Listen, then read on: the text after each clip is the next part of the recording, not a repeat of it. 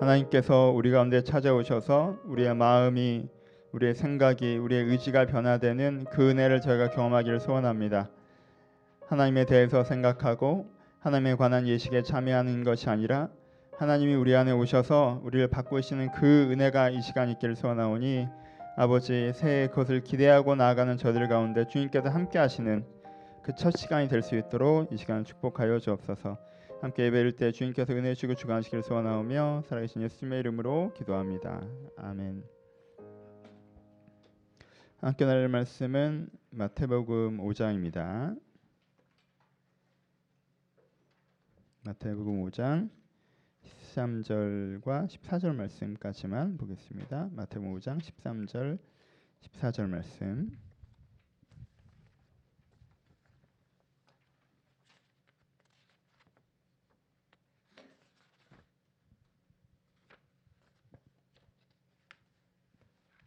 13절 14절 말씀 다셨으면 한 목소리로 같이 봉독하시겠습니다.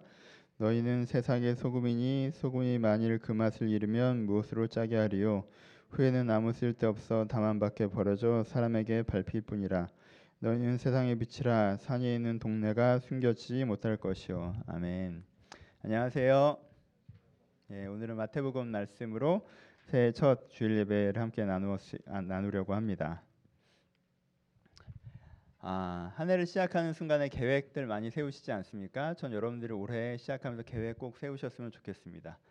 나이를 먹다 보면 내가 계획을 세워도 하지 않는데 뭐 굳이 계획을 세워라고 생각하실 때도 있는 것 같은데 내가 조금밖에 하지 않는다고 해서 아예 하지 않기로 결단하는 것도 조금 당황스러운 선택이라는 걸 기억하셨으면 좋겠습니다. 예, 그렇게 선택해봐야 내가 한 달하고 하지 않더라고 라고 하더라도 여러분 12달 중에 한 달만 조금 방향성을 잡고 사는 것도 얼마나 괜찮은 일입니까? 그래서 여러분들이 처음에 계획을 세우는 것이 여러분들 절대 해롭지는 않으니까요. 꼭 계획 세워 보셨으면 좋겠습니다. 보통 어떤 계획 세우십니까? 아, 여러 가지 계획들이 있겠죠. 오늘 그 계획에 대한 것 중에 한 가지를 좀 강조하려고 하는데요. 가장 많이 세우는 계획은 생활의 계획인 것 같습니다. 내 생활의 계획, 내 생활의 패턴과 선택을 바꿈으로 삶이 더 행복해질 수 있는 그런 계획들을 세우시죠. 예를 들면 여자분들이 주로 이제 다이어트 계획 세우시죠. 더 행복하게 살려고 하는 계획이지 않겠어요? 내가 당장 이 생활을 조절하면 더 행복해질 수 있다라는 것입니다. 어, 저는 어, 식단 계획을 저도 세웠어요. 여러분들과 다르죠? 예, 살려고 예, 살려고 이래야 오래 살 수 있을 것 같아서 예, 몸이 제 컨디션이 아닌 것 같아서 식단 계획을 좀 세워봤어요. 좀 잘 이제 먹어야 되겠다는 생각이 있어서요. 운동 계획도 들어가겠죠, 그렇죠? 여행 계획 같은 것도 들어갑니다. 아, 내가 좀 더 행복한 삶을 위해서 한 달에 10만 원으로 좀 모아서 1년에 한번 어디를 가야겠다. 그런 생활의 계획들이 있습니다. 여러분 생활의 계획도 세워 보셨으면 좋겠어요. 그것이 여러분들의 삶의 행복에 큰 연결점이 됩니다. 그렇죠? 그냥 지나치지 마시고요. 그 다음으로 많이 세우는 계획이 뭐죠? 어, 성숙의 계획을 많이 세우시죠. 아, 내가 이제부터는 뭐 긍정적으로 생각하자. 뭐 가볍게는 짜증을 많이 내지 말아야지 라든가 기도 시간을 늘리자. 뭐 말씀을 보자, 예배에 집중하자. 내가 전보다 조금 내 가치관이나 사고 방식, 삶의 태도를 어, 좀 바꿔서 하나님과 좀 닮은 삶을 살아가야겠다. 내가 예전 모습대로 살면 되지 않, 안 되지 않겠느냐. 내가 올해는 좀 성숙한 사람이 되자라는 성숙의 계획. 이 두 번째 계획 많이 세우시는 계획인 것 같아요, 그렇죠? 그 계획도 꼭 세우셨으면 좋겠어요. 어, 저는 목사다 보니까 이게 가장 여러분들에게 많이 강조하겠죠. 성숙의 계획을 좀 세우셔서 아유 해도 안 하더라고요라고 하는 것보다 여러분 꼭 1월 달만이라도 기도의 계획을 세우시고 말씀 읽기의 계획을 세우시고 묵상 어, 묵상한 일기 영성 일기의 계획을 세우시고 그렇게 계획을 세우셔서 시작하면요. 그렇게 2월 달, 3월 달 안 하더라도 4월 달에 다시 그것이 기준으로서 살아날 수 있습니다. 5월달, 6월달 치더라도 7월달에 다시 한번 아 그래도 내가 다시 한번 해보자라고 할 수 있어요. 아재 아예 첫 단추를 끼지 않은 것보다는요 그렇게 끼워 놓으시면 올 한 해 여러분들이 그걸 잃어버리고 일상 속에 매몰되다가도 다시 한번 그 영적인 습관으로 돌아올 수 있는 계기가 되지 않겠습니까? 그러니까 그 계획도 꼭 세우셨으면 좋겠어요. 세 번째 많이 계획은 세우는 계획을 세우는 것은 아, 이게 성공의 계획이라고 하는데 사실 요즘 시대는 생존의 계획이죠. 내가 살아가기 위해서 어떻게 할 것인가에 대한 계획들을 세웁니다. 옛날에는 성공의 계획이었는데 내가 뭔가 이루어낼 것이었는데 요즘에 이렇게 이루기도 쉽지 않으니까 내가 생활을 하기 위해서 어떻게 경제적인 선택을 하고 재정을 축적하고 그래서 생활을 꾸려나갈 것인가 그리고 그 다음에 내가 생활 생존을 넘어서서 뭔가 안정을 위해서는 어떻게 할 것인가, 안정을 넘어서서 어떤 성취를 위해서는 어떻게 할 것인가라고 해서 내가 단기, 장기적인 어떻게 하면 내 재정 계획이라고도 많이 좁게는 표현되고 있는 내 생존의 계획, 생활의 계획, 성취의 계획들 있죠. 그것에 어, 젊은 분들은 영어 공부도 좀 들어갈 때가 있고요. 그렇죠? 취업 준비가 들어갈 때가 있고 내가 다른 어떤 능력을 개발하는 게 들어갈 때가 있고 이것 말고 다른 것을 하기 위한 어떤 출발점에 대한 이야기가 되기도 합니다. 그렇죠? 그런 계획도 세우셔야죠. 우리한테 계획이 필요합니다. 그것이 그냥 주어지지 않기 때문에 계획하고 집중하는 것들이 필요합니다. 이 계획은 잘 세우시죠. 왜냐하면 안 세울 수가 없잖아. 그렇죠? 내 상황이 이 계획을 세울 수밖에 없게 나를 압박하기 때문에 대부분 이 계획은 세우실 거예요. 그래서 많은 분들이 사실 이 계획에 대한 스트레스 때문에 다른 계획 자체를 세우기 싫어하시는 것이기도 해요. 하지만 이것이 여러 가지 중에 일부라는 것 좀 기억하시고 그것이 이것들이 또 계획대로 하나님께서 개입하실 걸 또 소망하시면서 한번 계획을 세워보시는 것도 좋을 것 같습니다. 이 세 가지 계획이 다 필요하다고 생각해요. 오늘 설교는 여기에 대한 건 아니지만 이 계획을 세우셨으면 좋겠어요. 근데 이 세 가지는 다른 분류를 하면요 하나로 묶여지는데 이 세 가지 계획은 어떤 관점에서는 아, 나를 위한 계획이에요. 셋 다. 그렇죠? 오늘 설교는 어떤 설교냐면요. 나를 위한 계획을 세우셔야 하지만 아, 남을 위한 계획을 좀 세워보셨으면 좋겠어요. 이게 네 번째 여러분들이 세우셔야 되는 계획입니다. 내가 세상에 유익한 사람이 되자라는 계획을 한번 세워보자는 거죠. 2017년도는 나를 통해서 유익을 얻는 사람들이 좀 생겼으면 좋겠다. 2017년은 내가 세상에 좀 유익한 사람이 되었으면 좋겠다라는 계획이 필요합니다. 오늘 성경에서는 우리 가운데 뭐라고 말씀하시죠? 우리를 빛이다, 우리를 소금이다라고 말씀하시죠, 그렇죠? 빛과 소금이라고 말씀하실 때 빛이 되면 좋겠다, 소금이 되면 좋겠다라고 얘기하지 않으셨어요. 빛과 소금이 뭐라고 얘기하시죠? 우리의 정의로 얘기하시죠. 우리는 빛이에요. 우리는 소금이에요. 여러분, 우리는 내가 좋아하건 좋아하지 않건 일정한 육체를 가지고 있죠. 여러분들의 신체는요 오래 앉아 있으면 허리가 아프고요 많이 걸으면 다리가 아파요 그렇죠 계속 누워 있으면 찌뿌둥하고요 그러니까 나라는 존재 본체가 있기 때문에 그에 내가 맞게 움직이지 않으면 불편함을 느끼는 게 우리의 몸이에요 그렇죠 계속 귀찮은 것 같지만 어느 정도 운동을 해주시는 게 여러분 컨디션을 유지하는 게 좋죠 아 내가 막 일을 너무 하고 싶지만 그래도 어느 정도 잠을 자주는 게 여러분한테 좋단 말이에요 그렇죠 그런 것처럼 나라는 사람은 원래 뭐예요? 빛이에요. 원래 소금이에요. 그래서 내 그 원래 모습을 내가 제대로 구현해내지 않고 살면 굉장히 찌뿌둥해요. 불편합니다. 그렇죠? 소금이 그 맛을 잃으면 무엇으로 짜게 할고 그리고 길에 버리워진다. 이렇게 되게 독하게 얘기하시는 것 같지만 내가 나의 원래 모습을 잃어버리는 것 자체가 그게 오히려 나에게 큰 불편으로 다가오는 부분들도 있습니다. 그런 표현으로 이해하실 수도 있어요. 소금과 빛이 무엇입니까? 여러 가지 의미가 있지만 가장 간단한 의미는 무엇이죠? 소금과 빛은 타인에게 유익이 되는 존재를 얘기를 합니다. 빛을 얘기할 때 우리는 아 태양이 떠오른다라고 이렇게 바라보나요? 그렇지 않죠. 여러분 밤이 되고 아침이 될 때 태양을 바라보시면서 저 아름다운 태양을 보라 이렇게 하는 게 아니라 뭘 보는 거죠? 어두웠던 세상이 밝아지는 걸 보는 거예요. 그렇죠? 사실 태양은 잘 보이지도 않아요. 근데 그 햇살이 태양을 높이는 게 아니라 세상을 밝혀주는 거죠, 그렇죠? 그 햇살이 그 빛이 다른 이 세상을 그 내가 빛인 나라는 사람이 타인을 밝혀주는 것을 얘기할 때 빛을 얘기합니다, 그렇죠? 그래서 빛을 얘기할 때는요 다른 사람을 유익하게 하는 의미가 들어가요. 소금은요. 음식에 소금이 없으면 싱겁죠. 맛이 안 나요. 소금이 넣으면 맛있죠. 근데 그 소금을 넣고 마실 때, 야 역시 소금, 야 이 소금 진짜 맛있네. 이렇게 하세요. 소금이 들어가지 않은 매운탕을 먹다가 소금이 약간 딱 들어간 매운탕일 때, 아 이제 맛이 나네. 무슨 맛이 나는 거예요? 매운탕의 맛이 나는 거예요, 그렇죠? 그러니까 소금은 자기를 드러내는 것이 아니라 그 음식의 본연의 맛을 살려주는 역할을 하죠, 그렇죠? 그래서 빛과 소금 다 어떤 의미가 들어가 있냐면요, 내가 다른 사람을 유익하게 하는 존재라는 의미가 들어가 있습니다.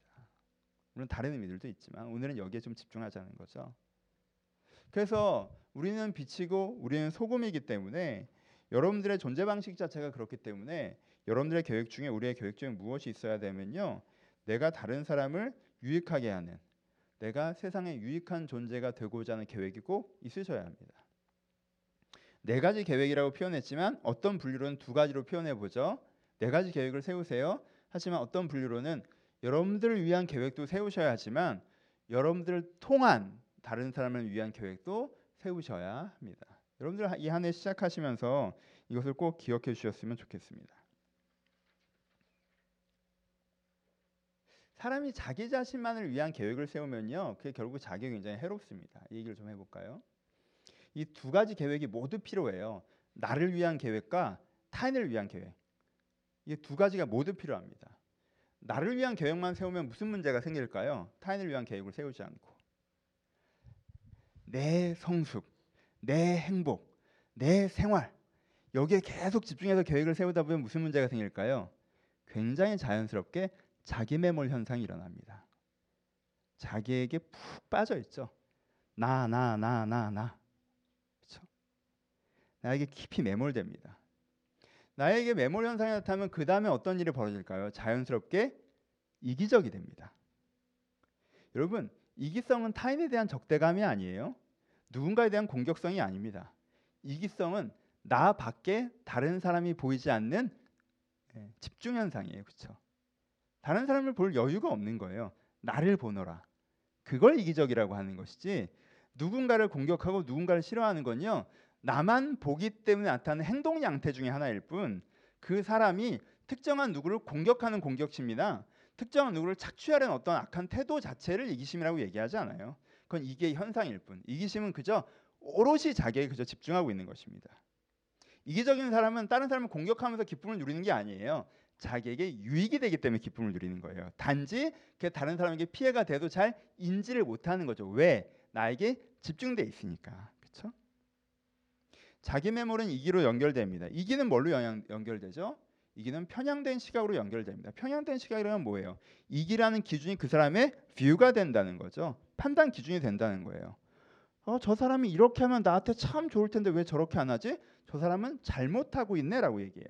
잘못은 뭐에 대한 거예요? 당위에 대한 거죠. 근데 그 당위에 뭐가 들어가요? 내 이기가 들어가는 거죠. 네가 그렇게 하면 내가 좋잖아. 근데 왜 그렇게 안 해? 그럼 너는 잘못하는 거야. 라는 거라고 얘기하는 거예요. 그러면 세상의 기준이 누가 된 거예요? 이미 내가 된 거죠. 그렇죠? 자랑스럽게도. 그렇죠? 이게 편향된 기준을 갖게 된다는 거죠. 내 생각에 이게 맞는데 무슨 소리야? 라고 하게 되는 거예요. 내 생각엔 그게 맞아도 다른 사람 생각엔 그게 틀릴 수 있잖아요. 하나님 입장에는 그게 아닐 수 있잖아요. 근데 내 생각에 그게 맞으면 하나님한테도 삿대질할 수 있는 자신감이 생기죠. 자기 메모리에서 이기성이 생기면요, 이런 자신감이 생깁니다. 정말 대단한 멋있는 자신감이잖아요. 하나님한테도 딱 이렇게 어? 왜 그런 식으로 생각을 하세요? 사고 방식을 고쳐야겠네. 라고 얘기할 수 있는 생각이 든다는 거죠. 이게 뭐예요? 편향된 시각을 갖게 된다는 거예요. 내 생각이 다 맞고 내 입장을 고집하는 게 되게 정당한 거고라는 편향된 시각이 생겨요. 그럼 그 다음엔 어떻게 될까요? 유아적 태도가 생깁니다. 유아적 태도라는 게 뭐예요? 다른 사람과 더불어서 살아가지 못하고 내 입장만 바라보면서 내 고집만 부리는 사람이 되죠. 어린아이 같은 태도잖아요, 이게. 좀 성숙한 성인이라고 하면 다른 사람과 좀 더불어서 살아갈 수 있잖아요. 다른 사람 입장을 생각하면서 살아갈 수 있잖아요. 근데 내 입장, 내 생각만 딱 듣고 있기 때문에 다른 사람과 이렇게 되지 않아요. 그렇죠? 다른 사람은 내 말에 귀를 기울여 줘야 되지만 난 다른 사람 말에 귀 기울이지 않습니다. 다른 사람은 날 배려해야 되지만 난 다른 사람을 배려하지 않아요. 다른 사람은 내 입장을 알아야 되지만 난 다른 사람 입장에 관심이 없어요. 아기가 그러잖아요. 그렇죠? 아기 때 그러면 이쁘죠. 여러분 다섯 살짜리가 일부 예배 드릴 때 이렇게 막 뛰어나면 얼마나 귀여운 줄 아십니까? 이쁘잖아요. 아기니까. 근데 여러분들 중에 한 명이 막 이렇게 뛰어나오면 제가 어떻겠어요? 그렇죠? 여러분들이 한 명이 갑자기 여기서 벌떡 일어나서 내가 지금 밖에 뭐 전화 왔다고 여보세요 막 이러면서 나가면 제가 어떻겠어요? 그렇죠? 그 사람이 누군가 그런다면 그가 여러, 나머지 앉아 있는 사람을 공격하고 싶은 거예요? 제 설교를 방해하고 싶은 거예요? 아니에요. 그냥 다른 사람 입장이 안 보이는 것뿐이에요. 난 전화가 왔으니까 내 전화를 받는 거예요. 그렇죠? 그 다섯 살짜리 어린아이 같은 거죠. 내가 뛰어가는 게 재밌으니까 뛰어가는 것뿐이에요, 그냥. 근데 자기가 아기가 없었다고 해서 자기가 옳다라고 생각하죠. 왜? 난 그냥 전화 와서 받은 건데 난 중간에 뛸 수 있어서 뛴 것뿐인데 그쵸? 나는 아, 어떤 악의도 없었어. 내가 설교를 방해하고 싶었던 게 아니야 라고 얘기할 수 있겠죠. 이런 에피소드 같은 상황들이 벌어진다라는 거예요. 어린아이처럼. 제가 너무 간단한 예를 들긴 했지만 여러분의 삶의 현장에서 이 양상이 좀 더 복잡하게 나타날 수도 있겠죠. 사실은 되게 맞는 것처럼 내 입장을 이야기하지만 사실은 여러분 입장에서 그럴 뿐 여러분들 입장과 여러분들의 이익과 여러분들의 시각에서만 생각하는 부분들이 있죠. 그게 뭐예요? 인생을 바라볼 때 내 계획만 세울 때 그렇게 돼요. 내 성숙, 내 행복, 내 생활. 그것만 붙잡고 있으면요. 내가 이기적인 사람이 됩니다. 그리고 미성숙한 사람이 되죠.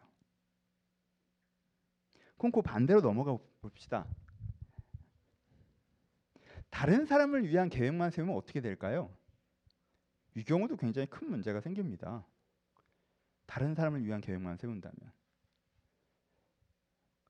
그렇게 막 흥이 안 나네요. 저희 교회 이런 경우가 많지 않아서 몰입이 안 되네. 원고를 보면서 해야 될 것 같아요. 음. 다른 사람을 위한 계획만 세우는 경우들이 있어요. 한국 교회는 그런 경우들이 의외로 많이 있습니다. 그렇죠? 지금 제가 여러분들에겐 감정이입이 안 돼서 온라인 성도들이 도움이 되시리라 생각하면서 얘기를 하는 거예요. 한국 교회는 그런 경우들이 있으니까 그렇죠? 내 입장을 생각하지 않고 내 인생에 대한 계획을 제대로 세우지 않은 상태에서 다른 사람을 생각하면서 뭔가를 계획을 세우는 것만 있는 사람이 있어요. 그럼 여기서 나타나는 첫 번째 형상은 뭐죠? 자기 메모리 아니라 자기 방치가 나타나죠.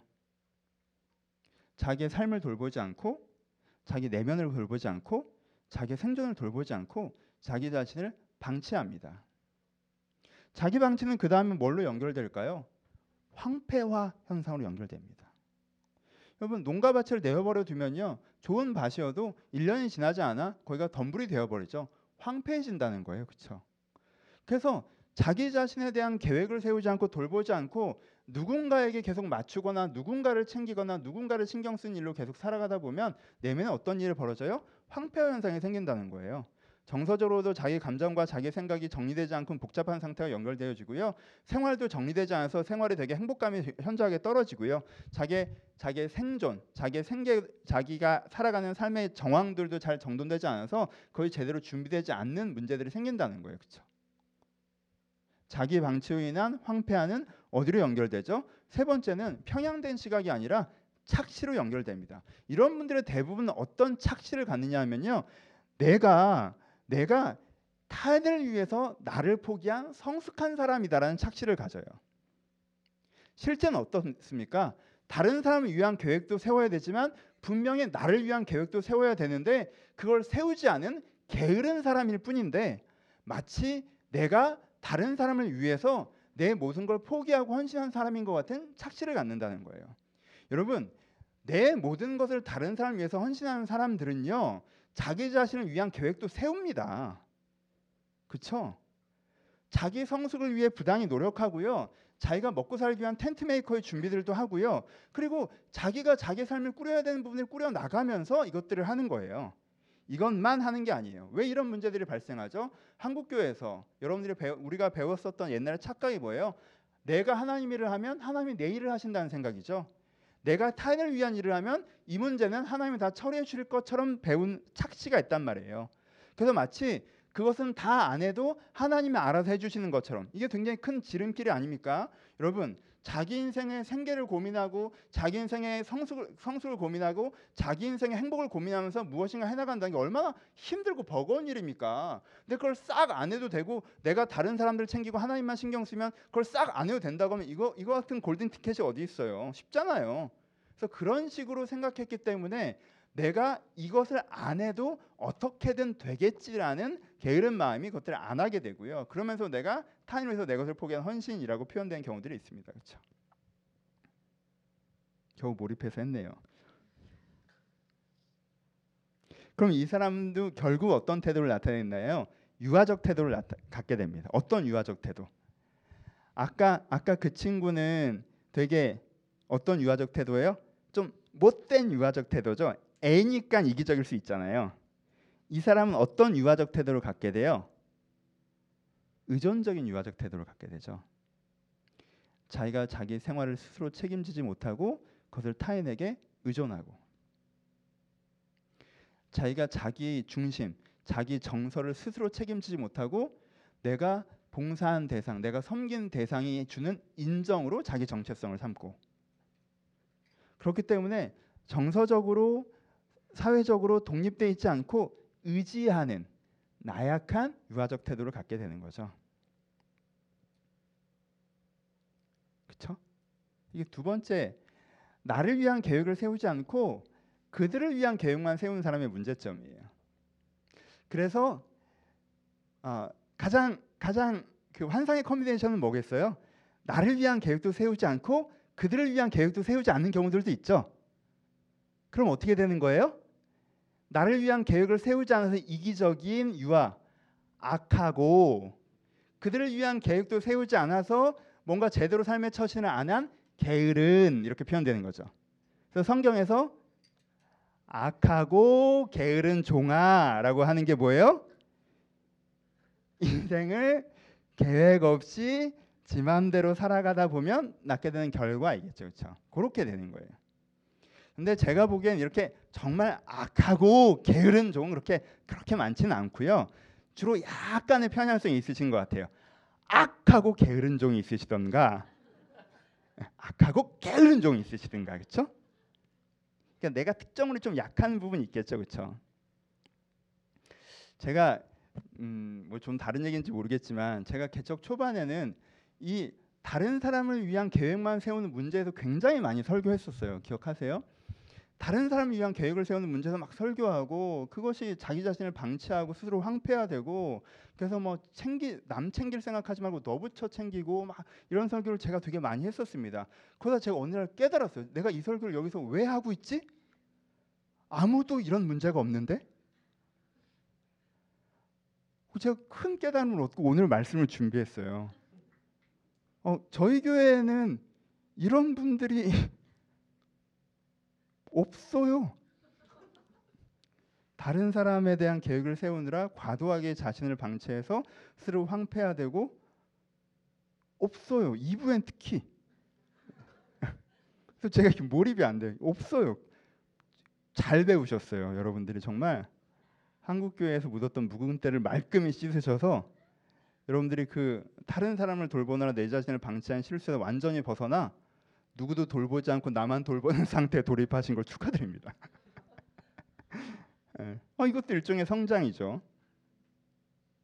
그래서 한 걸음을 더 나아가야겠죠. 근데 누구도 돌보지 않고 나만 돌보다 보니 행복하시나요?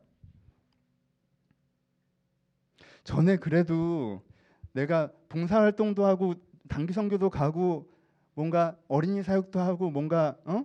이렇게 노숙자분들 가서 밥도 퍼드리고 그럴 때는 중간 중간 뜨문뜨문이라도 이렇게 잠깐 잠깐 괜찮았는데 나만 챙기니까 더 힘들진 않으세요 혹시? 사람이 자기 메모로 가면요. 아까 했던 그 이기적으로 유화적이 되면요. 되게 행복할 거, 자기 만족도가 되게 올라갈 것 같지만 실제로는 되게 그렇지 않아요. 왜냐하면 자기 메모리 되면 사실은 나는 조금만 노력해도 결과가 되게 좋아야 된다는 생각이 많이 생기거든요. 그리고 난 이렇게 난 세상이 좀 이렇게 됐으면 좋겠는데라는 생각들이 되게 많이 생겨요. 그래서 스트레스랑 분노 지수가 되게 올라갑니다. 기본적으로. 그렇잖아요. 그러니까는 내 마음대로 돼야 된다는 생각을 가져버리잖아요. 근데 세상은 내 마음대로 안 되잖아요. 그럼 이 사람들 스트레스 지수가 되게 올라가게 돼 있어요.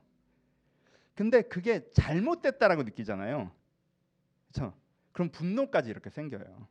내 마음대로 돼야 되는 게 맞는데 왜 내 마음대로 안 돼라고 되면 이제 분노가 되거든요. 그럼 이제 스트레스랑 분노는 이렇게 섞어 먹으면 큰일 나고 이렇게 큰일 나요. 섞어 먹으시면 이렇게 훅 가는 거라. 그렇죠? 그런 게 좀 있어요. 그래서 우리가 하는 건 뭐냐면요. 아, 괜찮아요. 이 네 가지, 두 가지 계획을 균형 있게 잘 세우시면 돼요. 이게 서로가 서로를 돕습니다. 이게 정말 상생의 관계예요. 나를 위한 계획과 그를 위한 계획을 내가 두 개를 양날개처럼 동시에 갖고 있을 때 이 두 가지가 상승의 관계를 한다는 거예요. 그를 위한 계획을 세워 놓을 때 그것이 나를 자기 매몰에서부터 건져내 줘요. 나를 위한 계획을 세울 때 그것이 내가 나약하고 의존적인 사람이 되지 않게 막아줘요. 그렇죠? 그래서 그를 위한 계획과 나를 위한 계획을 내가 동시에 갖고 살아가면서 내가 생활 계획도 세워야 되지만 생존 계획도 세워야 되고 하지만 그러면서 내가 내 자신에 대한 성숙에 대한 계획도 세워야 되는 것처럼 이 크게 이 두 가지의 계획이 있어야 여러분의 삶을 더 균형 있게 앞으로 가져갈 수 있다는 거예요. 그렇죠? 옛날에 지엽적인 얘기를 했었죠. 나를 위한 계획 중에 생활 계획과 생존 계획에도 균형이 필요하다는 얘기를 제가 자주 하죠. 너무 생존 계획에만 매몰되어서 생활의 질을 너무 떨어뜨리시면 힘들어서 생존의 역할을 못 하세요. 그렇죠? 너무 생활 계획만 세우셔서 생존을 등한히 하시고 난 너무 행복하게만 살 거라고 얘기하면요. 그 행복을 유지할 수 있는 행, 생존 환경 자체가 깨져 버려요. 그렇죠? 그러니까 생활에 대한 계획과 생존의 계획은, 계획은 병행되는 거란 말이에요. 그렇죠?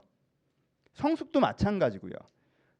그런 것처럼 더 크게는 나를 위한 계획과 그를 위한 계획이 동시에 세워질 때 여러분들이 여러분 인생을 책임감 있게 지고 가는 존재이면서도 나 혼자 살아가지 않고 주변을 돕는 사람일 때 그때 여러분들을 통해서 그리고 여러분들에게 하나님의 일들이 더 잘 이루어질 수 있다라는 거예요.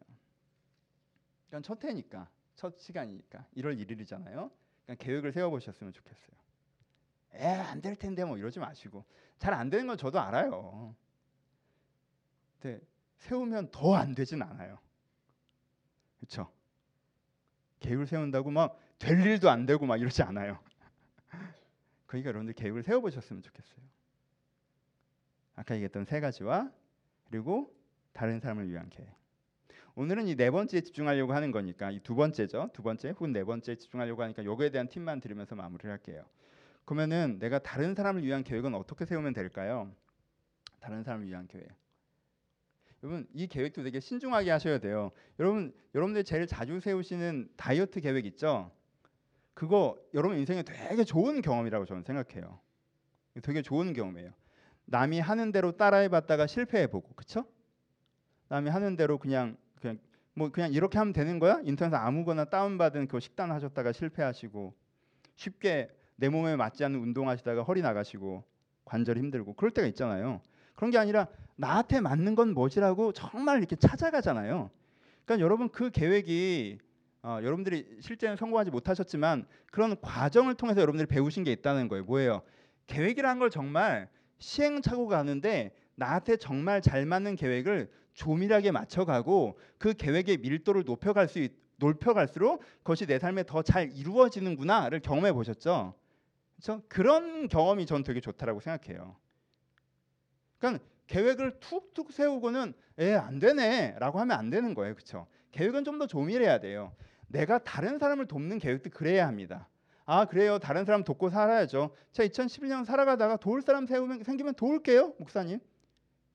제가 앞에 5분에 이 결단을 했는데 계속 저 얘기를 하시네. 전화가 온 것처럼 일어나서 나갈까라고 생각하지 마시고 계획에 조밀함이 있어야 돼요. 그럼 다른 사람을 돕는 계획의 네 단계만 간단하게 얘기해 봅시다. 첫 번째, 다른 사람을 도우려면 맨 처음 뭘 하시 뭘 하셔야 되냐면요. 첫 단계는요. 불씨를 지키는 태도가 있어야 됩니다. 다시 불씨를 지키는 태도. 여러분이 살아가다 보면요. 불씨가 생겨 어떤 여러분들 같지 않게 따뜻한 마음이 생길 때가 있어요. 갑자기 그렇죠? 직장 동료에 대해서 내가 신경도 안 쓰다가 내가 그냥 아무 생각 없이 얘를 밟다가 아 어느 날 아, 얘도 힘들겠구나 이런 마음 있잖아요, 그렇죠? 가만두면 순간 꺼져버리는 그 불씨. 자, 아 그래 얘도 힘들겠지, 약간 이런, 그렇죠? 잠깐 이렇게 잠깐 불덩이 틈 같은 그 불씨가 딱 찾아올 때가 있어요, 그렇죠? 예, 애인 사이에 친구 사이에 내 입장을 고, 생각하면서 어, 얘가 되게 잘못하고 있다고만 생각하다가 아 그치. 얘는 또 이런 부분이 있지. 라고 걔가 딱 걔 입장에 느껴지는 지점들 있잖아요. 그게 불씨예요. 나랑 상관없는 사람인데 좀 어려웠다는 얘기를 내가 들었어요. 아 근데 어, 그렇구나라고 넘어가지 않고 아 어떡하냐? 아 내가 뭐 할 수 있는 게 없을까? 라는 생각이 그 잠깐 드는 그런 거 있잖아요. 혹은 여러분들이 소속된 곳에서 그것이 교회이건 직장이건 가정이건 그것 때문에 조금 문제가 계속 생기고 있는데 아 저분만 좀 이렇게 해결되면 참 좋을 텐데 라는 생각. 혹은 여러분들이 국가 어, 그리고 사회 교회 이 조직에 또 있을 때 아 저건 진짜 잘못된 거라 저건 좀 고쳐야 되는데 라는 생각이 딱 들 때 그쵸? 그럼 불씨가 날아온단 말이에요. 그럼 그 불씨를 어떻게 하셔야 돼요? 그 불씨를 지키셔서 불을 붙이셔야 돼요. 그러니까 내가 남을 도우려면요 어느 날 문득 그냥 여러분 그러면 그래 봐야 2007년 한 해 살아갈 동안 남 도울 일이 한 번도 안 생겨요. 안 생기는 것처럼 지나가요. 그냥 가끔 어떤 내 동정심이 툭툭 건드려지고는 끝나요, 그냥. 그게 아니라 그 불씨를 그리고 아 불씨가 없는데 갑자기 도우려고 해도 막연해요. 근데 그 불씨가 찾아오면 그 불씨에 불을 붙이셔야 돼요. 그 불을 붙이는 게 뭐예요? 적어놓고 생각하고 고민하는 거죠, 그렇죠? 훅 지나가지 않게 그것을 상황의 바람이 그 불씨가 꺼지지 않도록 아 얘는 어떡하지? 아 이거 어떡하지? 아 이게 좀 잘 됐으면 좋겠는데 아 예를 들어서 좀 기도해 줘야겠다. 기도가 이 불씨를 지키는 행동이에요. 아 어떡하지? 이런 생각들을 해나가는 거죠. 그럼 두 번째 그 다음에 뭘 해야 되죠? 그 다음엔 여러분 이게 중요해요. 경청하셔야 돼요. 그 대상이 있잖아요. 도움을 받아야 되는 대상이 있잖아요. 그러면 그에게 그가 어떤 도움이 필요한지 귀를 기울이셔야 돼요. 그렇죠? 귀를 기울이셔야 돼요. 여러분 상대방 원하지 않는 방식의 도움은 때로 폭력이 됩니다. 그럼 도움이 되지 않아요. 그러니까 그가 원하는 방식의 도움을 내가 알아야 돼요. 그렇죠? 그래서 내 안에 온기가 채워지면요. 불씨가 불꽃이 됐으면 그 사람에게 조심스럽게 찾아가서 그에게 어떤 도움이 필요한지 내가 도울 부분이 있는지 없는지 알아보시려는 노력이 필요해요. 그렇죠? 경청, 귀 기울이는 시간이 필요하다는 거예요. 그렇죠?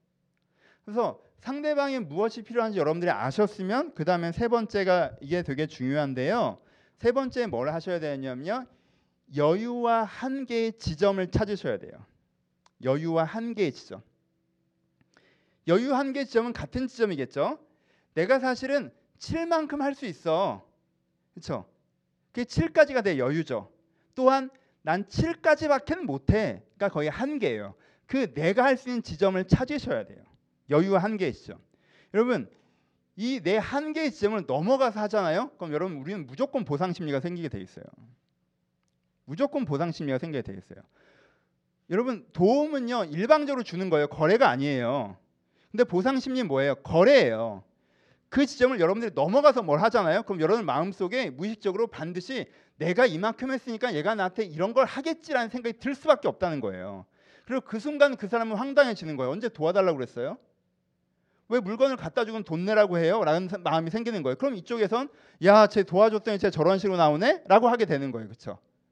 그러면 도와주고 관계나 그런 게 오히려 틀어져 버리죠.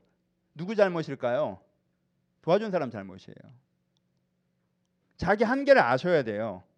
보상 심리로 넘어가기 전에 멈추셔야 돼요. 보상 심리로 넘어가셨어도요. 보상을 받으려고 하시면 안 돼요. 왜요? 나는 애초에 거래가 아니었으니까. 그렇죠? 그러니까 한계를 명확하게 아시고 거기까지만 하셔야 돼요. 그리고 여유 되시는 분까지는 하셔야 돼요. 내가 내가 7의 여유가 있는데 아 오늘은 그냥 5만 하고 싶어. 5. 아, 나 오늘은 안 하고 싶어. 안 하고. 내가 7 하고 싶은 나는 7 하고 이렇게 하면 그 사람에게 그런 도움이 내 진정성 있게 느껴지지 않고 그냥 나에게 취미 생활처럼 하는 것처럼 보이기 때문에 오히려 섭섭한 마음이 들 수가 있습니다. 그러니까 내 여유와 한계 지점을 찾고 거기까지 계획을 세우셔야 돼요. 그리고 네 번째 실천하셔야죠. 그러면 그에게 도움이 되는 기쁨을 느끼실 수가 있을 것입니다. 여러분 삶에 이런 영역이 꼭 필요합니다. 아주 많으면 절반. 근데 우린 그렇게까지 안 되니까 5분의 1. 그렇죠. 내 인생 계획의 5분의 1 정도. 아니, 그것도 많으시면 10분의 1 정도는 내가 다른 사람에게 어떠한 사람이어야 할 거에 대한 계획이어야 해요. 내가 내 가족에게, 내가 도, 내 동료에게, 내가 내 친구에게, 내가 내 직장에, 내가 내 교회에 어떤 사람이어야 할까라는 계획이 있어야 합니다. 계속 내가 소비자인 것처럼 그들이 나에 대해서 어떠한가만 생각하고 내가 그 다음에 방만하게 행동한다면 사실 그들에게 여러분들은 어떤 사람이겠어요? 여러분은 어떤 사람이겠어요? 그것에서 여러분들은 어떠한 존재겠어요? 그것을 잃어버리시면 안 됩니다.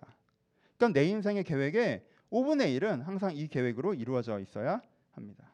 마무리 가죠. 다른 사람을 돕는 이 계획을 통하여서 우리 가운데 어떤 유익이 있습니까? 첫 번째 이미 얘기한 거죠. 여러분들을 죄에서 구원해 주십니다. 자기 매볼의 이기성, 나만 아는 이 유아성에 빠지지 않도록 여러분들이 타인을 돌보실 때 여러분들이 죄에서 구원받을 수 있습니다. 종교적인 용어고요. 좀 객관적인 용어라면 바른 시각을 유지할 수 있습니다. 내가 내 입장에서만 세상을 바라보는 편향성에서 벗어나서 내가 바른 시각을 유지할 수 있게 됩니다. 두 번째, 어, 공동체를 얻게 됩니다. 이렇게 타인의 마음과 심정을 헤아려 가면서 소통해 나가고 도와가는 사람에게는 공동체가 주어집니다. 내가 내 입장에 서서 내 마음에 드는 공동체가 찾아오길 바라면요. 그런 공동체가 내 안에 찾아올 수 없습니다. 누가 나를 챙겨주고 있는 것뿐이에요.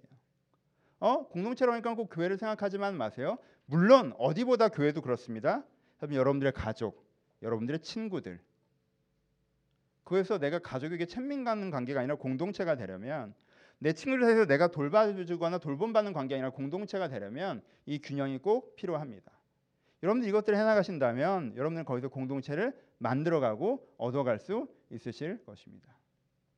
그리고 이게 제일 중요하겠죠. 여러분들 통해서 세상이 밝아집니다. 내 시각을 지켜준다. 공동체가 주어진다. 봉사조차 내 유익을 위해 사는 게 아니라 여러분들이 그렇게 하시면 세상이 밝아집니다. 나에게 돌아온 것이 없더라도 나를 통하여서 내가 사는 세상이 조금 더 밝아졌다는 그 보람, 그 기쁨이 여러분들이 얻는 것입니다. 말씀 마칩시다.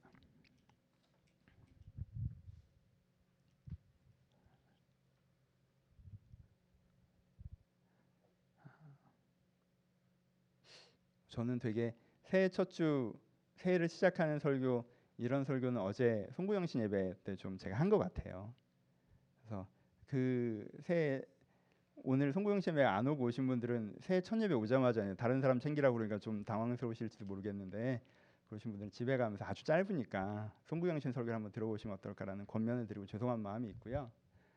아, 근데 올해 첫 설교를 이 설교를 하고 싶었습니다. 자, 1월 1일 설교가 너무 중요하잖아요. 저한테는 1월 1일이 딱 주일인 날도 많지 않고 그래서요. 제가 이번 주만 본문을 세 번 바꿨어요. 원래 처음에는 모세였거든요. 그래서 어제 송구영신 예배가 발에 먼지를 털고 그리고 우리 주일 설교가 내 발에 신을 벗고 이렇게 신발로 쭉 가려고 했는데 딱 맞잖아 이렇게 앞뒤도 맞고 그 의미도 맞는 게 있거든요 그게 거룩한 땅으로 들어가는 그게 있어요 그 설교도 좋아요 언제 할 거예요 좋은 설교인데 아 정말 좋은 설교인데. 어 근데 그 설교를 준비를 제가 하다가 월화하다가 수요일에 바꿨어 아브라함 설교로 채우시는 하나님. 그 설교도 정말 좋은 설교. 그 설교는 원고가 진짜 70% 완, 완성이 됐는데 그 설교도 정말 좋은 설교거든요. 채우시는 하나님에 대해서 설교를 하다가 여러분 그런 쟁쟁한 경쟁자들을 꺾고 얘가 오늘 이 설교로 이렇게 된 거예요. 얘가 이거 대단하네요, 얘가. 이 굉장한 정말 좋은 설교들을 꺾고 이 설교를 하는 거예요. 여러분들은 귀등으로 들으시지만 네, 이 설교 이 설교가 되게 중요하다고 저는 생각해요. 그래서 이 설교를 최종적으로 정했어요. 그래서 여러분들이 이 설교에 귀 기울여 주셨으면 좋겠어요. 마음으로. 그렇죠? 마음으로 꼭 귀 기울여 주셨으면 좋겠어요. 첫째, 전 저희 교회 숙제가 이기성이라고 생각합니다. 거기에 제 잘못이 있어요. 너무 한국 교회 여러분들이 다른 사람을 챙기고 주를 위해 사는가에 이에 어, 잘못된 영향을 받으셨다는 생각 때문에 제가 조금 그쪽으로 편향되게 여러분들을 가르치지 않았나라는 회개하는 마음이 있습니다. 그거를 한 2년만 하고 말았어야 되는데 치료가 다 된 애를 데리고 계속 약을 먹여가지고 그래서 여러분들은 좀 이기적이에요. 전체적으로 사소한 이기성들이 보여요. 여러분들의 행동들에서 옆 사람 얘기에 귀 기울이지 않는 거, 내 행동이 저 사람한테 어떤 영향을 미칠까 생각하지 않는 거, 사소한 행동들에서 전 여러분들의 이기성을 봅니다. 전 여러분들이 다른 데 가서 그러지 않을 거라고 생각해요. 다른 데 가서는 왜 안 그럴까요? 거기서 그러면 안 되니까 그러지 않을 뿐이에요. 여기선 그래도 되니까 그렇게 한다면 그 여러분들의 본심이에요. 다른 데 가서도 여기서도 집에서도 안 그러는 게 이렇게 하면 주변 사람이 불편하잖아 라고 해서 안 그러는 거여야 하는 거예요. 여기는 그렇게 해도 뭐라고 그러는 사람 없고 거기선 그렇게 했다는 찍히니까 그건 여러분들이 단지 사회성만 발달한 거잖아요. 여러분들이 이기적이지 않았으면 좋겠어요. 이기적에서 나쁘다는 게 아니에요. 이기적이지 않았으면 좋겠어요. 근데 여러분들이 이기적인 이유가 나에 너무 빠져 계셔서 그래요. 내 문제가 다 해결되고 다른 사람을 보지, 보려면요, 여러분 그날은 안 와요.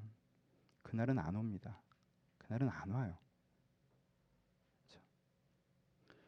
내 문제가 해결되지 않고 있을 때 다른 사람을 보기 시작해야 여러분들의 문제를 해결할 시각과 힘을 얻어갈 수 있어요. 그렇죠? 내가 이 균형을 찾아야 결국 내 문제도 해결할 수 있는 자리에 설 수 있다라는 거예요. 내가 일단 내가 급하니까 나만 나만 나만 나만 나만 나만 신경 쓰고 사는 게 여러분들의 문제를 해결하지 않습니다. 제가 세상 하나님 뭐 이런 것만 쫓아다니고 내 문제는 어떻게든 되겠지라고 생각하는 그 게으름에 대해서 뭐라고 하는 것이지 그렇게 내 인생만 신경 쓰고 살으라고 얘기한 게 아니에요. 그래도 문제는 안 풀려요. 이 두 가지가 동시에 있을 때에만 여러분들은 날 수 있어요. 여러분들 깊이 돌보세요. 여러분들 아끼십시오. 자중자애 하세요. 누구도 여러분들 이용하지 못하게 하세요. 누구도 여러분들에게 한계를 넘어서 요구하지 못하게 하세요. 하지만 타인을 돌아보는 사람이 되십시오. 사람을 아끼는 사람이 되세요. 세상의 문제에 귀를 기울이는 사람이 되십시오. 불의에 분노하고 타협하지 않는 사람이 되세요. 가난한 자고 힘든 자가 있다면 손을 내미는 사람이 되십시오. 그럴 때 여러분들의 인생 가운데 하나님께서 온전히 일하실 수가 있습니다. 그래서 저는 이것을 오늘 올해 첫 설교로 잡았습니다. 왜요? 이 말씀이 저는 가장 필요하다고 생각해서 그랬습니다. 모세가 발에 신을 벗고 새로운 삶을 시작하는 이야기나 비운 것을 채우시는 그 하나님의 아브라함에 대한 이야기보다 저는 이 설교가 여러분들의 올해를 풀어가는 첫 단추가 될 수 있다고 생각합니다. 여러분들이 나쁘다는 게 아니에요. 여러분을 위한 계획을 꼭 세우십시오. 그걸 멈추지 마세요. 하지만 타인을 위한 방을 만드세요. 이기에서 걸어 나오세요. 사람이 보이고 세상이 보여야 됩니다. 그리고 그 두 날개로 하나님께서 나를 세우시고 나를 통해서 사람들을 세우시고 그렇게 우리를 만들어 가시는 걸 경험하셨으면 좋겠습니다. 2017년 좋잖아요. 세상에 유익한 사람이 되자. 이 급훈 같은 이야기로 시작합시다. 여러분, 세상에 유익한 사람이 됩시다. 세상에 유익한 사람이 됩시다. 내 욕망을 많이 채워낸 사람이 아니라 세상에 유익한 사람이 됩시다. 내 스스로 가끔 내가 정말 세상에 유익한 사람인지 돌아봅시다. 내가 내 욕망에 잘 채워주고 있는가만 돌아보지 말고 내가 정말 세상에 유익한 사람인지 돌아봅시다. 그리고 그게 중요해졌으면 좋겠어요. 내가 세상에 유익한 사람이라는 게. 그럴 때 여러분들이 이미 조금은 빛이고 조금은 소금일 것입니다. 여러분들을 통해서 세상이 아름다워지고 있을 것입니다. 그리고 하나님께서는 그런 하나님의 사람들을 지키실 것입니다. 하나님이 여러분들 지킬 이유를 만들어 드리세요. 그렇게 하나님과 함께 일하신 여러분들 되시기를 주님의 이름으로 축원합니다. 같이 기도하시겠습니다. 우리 묵상으로 기도하실 텐데.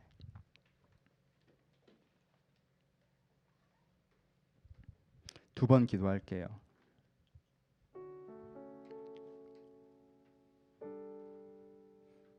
앞에만 남기고 다 꺼주세요. 첫 번째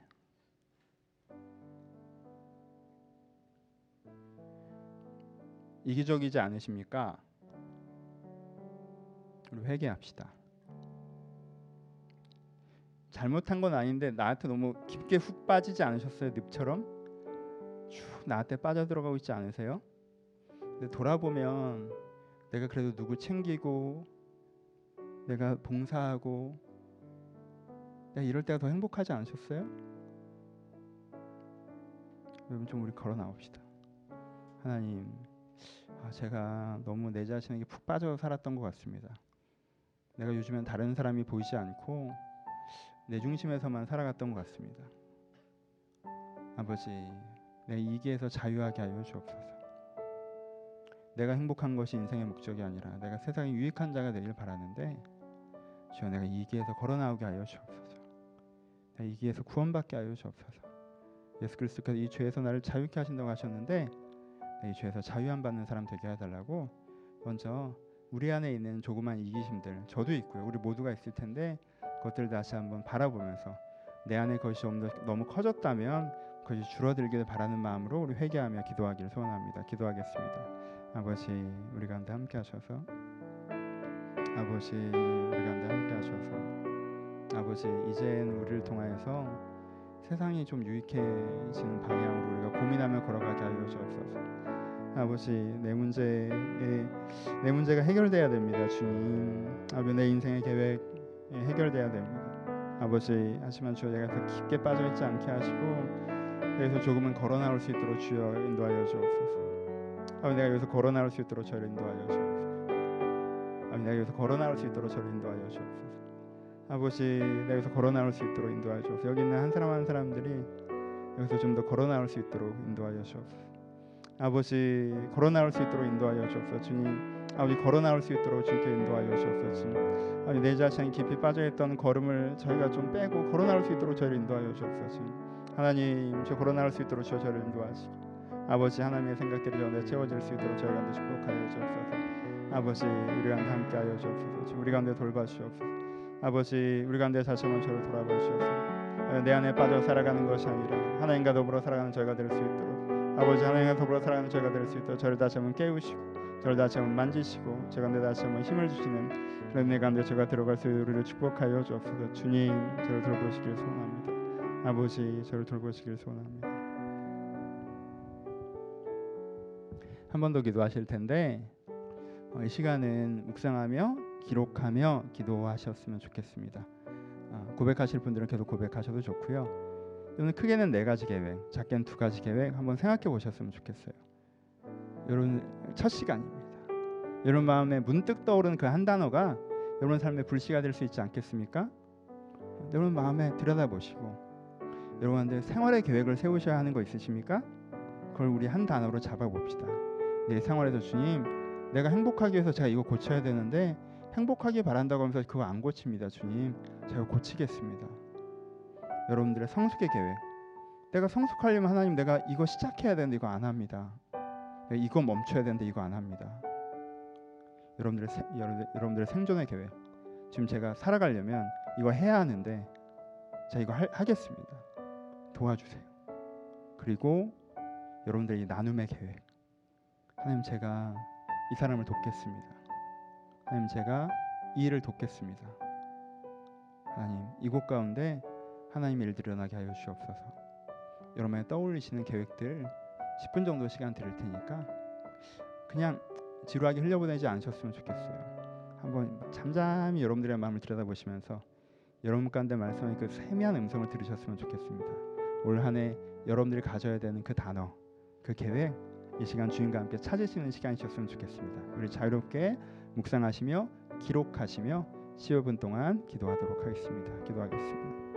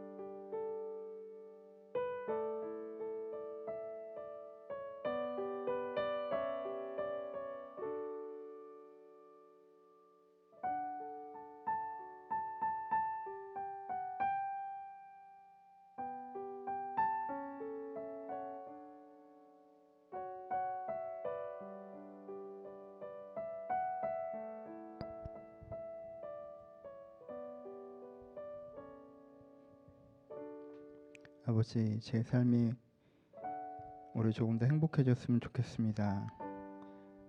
저들이 올해는 조금 더 생존의 염려에서 벗어나 안정함으로 한 걸음 더 다가서길 소원합니다. 아버지, 제가 성숙해지길 바랍니다. 이 모든 것과 함께 저희가 세상에 유익한 사람 되게 하여 주옵소서.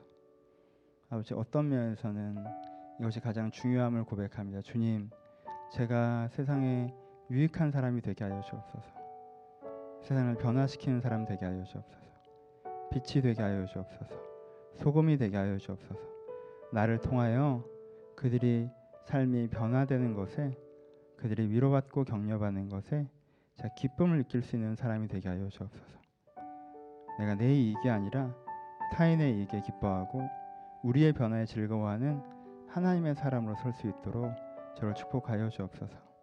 올 한 해 마무리할 때 더 행복해지는 것에도 감사하고 제가 안정된 것과 성공적이 된 것과 성숙한 것에도 감사하길 바라나 제가 세상에 유익된 것에 나를 통하여 위로받은 세상에 대해서 감사하는 하나님의 자녀 될 수 있도록 저희 한 사람 한 사람을 축복하시고 저희 교회도 그런 섬긴의 걸음에 동참하는 교회 될 수 있도록 사용하여 주옵소서.